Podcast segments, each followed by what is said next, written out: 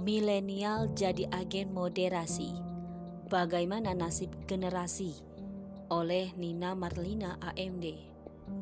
Dikutip dari kompas.com bahwa kalangan milenial dianggap memiliki peran penting guna mewujudkan program moderasi beragama yang tengah digagas pemerintah. Asisten Deputi Moderasi Beragama Kementerian Koordinator Bidang Pembangunan Manusia dan Kebudayaan, Kemenko PMK, Thomas Ardian Siregar mengatakan para milenial tersebut bisa menjadi agen moderasi beragama untuk kehidupan bangsa yang rukun dan damai. Sementara itu, menurut mantan Menteri Agama Fahrul Razi, pelibatan generasi muda ini sangat strategis sebagai pelanjut estafet negeri dalam penguatan moderasi beragama. Diharapkan nuansa keberagaman kaum milenial ke depan terus membaik, rukun, dan arif santun dan toleran, serta mengedepankan kedamaian, bukan kebencian, hoax atau tindakan kekerasan yang mengatasnamakan agama. Sebagaimana diketahui, pengarusan moderasi ini akan diarahkan ke berbagai lini, salah satunya kepada kaum milenial. Program moderasi untuk milenial ini dilatar belakangi juga karena beberapa waktu lalu telah terjadi aksi bom bunuh diri oleh kalangan milenial. Bom di gereja Katedral Makassar dilakukan oleh pasangan suami istri kelahiran tahun 1995 yang masuk kelompok umur milenial. Untuk itu, diusulkanlah moderasi ini agar diarahkan pada kaum milenial supaya mereka tidak terjebak pada paham radikal dan terorisme. Selain itu, kaum milenial memiliki banyak potensi baik dari segi usia, perilaku, pendidikan, dan teknologi, sehingga dianggap patut untuk dijadikan agen moderasi. Program ini juga diarahkan kepada ASN, guru agama, pendidik di sekolah hingga dosen perguruan tinggi.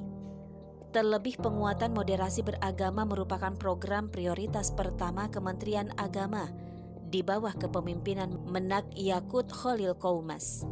Wacana ini sudah masuk dalam rencana pembangunan jangka menengah nasional tahun 2020 hingga 2024. Pemerintah berharap moderasi dapat mewujudkan agama yang damai dan lebih toleran terhadap pemeluk agama lain. Moderasi Islam adalah upaya menjadikan Islam yang pertengahan, yakni Islam yang lebih toleran, damai, dan tidak kaku Adapun rencana dan usulan program-program moderasi yang akan dijalankan oleh pemerintah, antara lain dialog dan pertemuan tokoh lintas agama, pelatihan-pelatihan penguatan moderasi, deradikalisasi dan pemberdayaan ekonomi bagi yang sudah terpapar paham radikal. Di balik sejuta alasan keindahan akan moderasi, namun ternyata tujuan program ini adalah untuk mencegah penyebaran ide Islam politik menekan intoleransi dan radikalisme. Islam politik dianggap berbahaya karena akan membangkitkan umat Islam. Begitupun dengan keteguhan umat terhadap agama dan syariat, dituduh menjadi penyebab intoleransi dan sikap radikal. Kaum sekuler menghendaki agar moderasi beragama ini terus digaungkan. Moderasi ini erat kaitannya dengan paham pluralisme yang menyatakan semua agama adalah sama atau benar. Program ini jelas berbahaya karena akan mengarah pula pada sinkretisme, yakni mencampur adukan atau penyatuan aturan agama yang berbeda. Moderasi beragama ini tentu akan berdampak pada rusaknya kepribadian generasi, baik pemikiran atau perilakunya. Mereka akan terbawa arus pemikiran yang salah mereka akan mengaminkan paham-paham yang bertentangan dengan Islam. Pluralisme, sinkretisme, sekularisme, dan paham liberal lain akan bercokol di benak mereka. Inilah akibat dari sistem demokrasi dan sekularisme yang berkuasa di negeri ini. Sistem ini telah melahirkan berbagai undang-undang dan kebijakan liberal yang menyalahi aturan Islam. Sistem yang anti dengan syariat Barat telah berhasil melakukan upaya untuk menghalangi kebangkitan Islam. Barat tak mau umat Islam dan generasinya bangkit atau sadar dengan Islam kafah.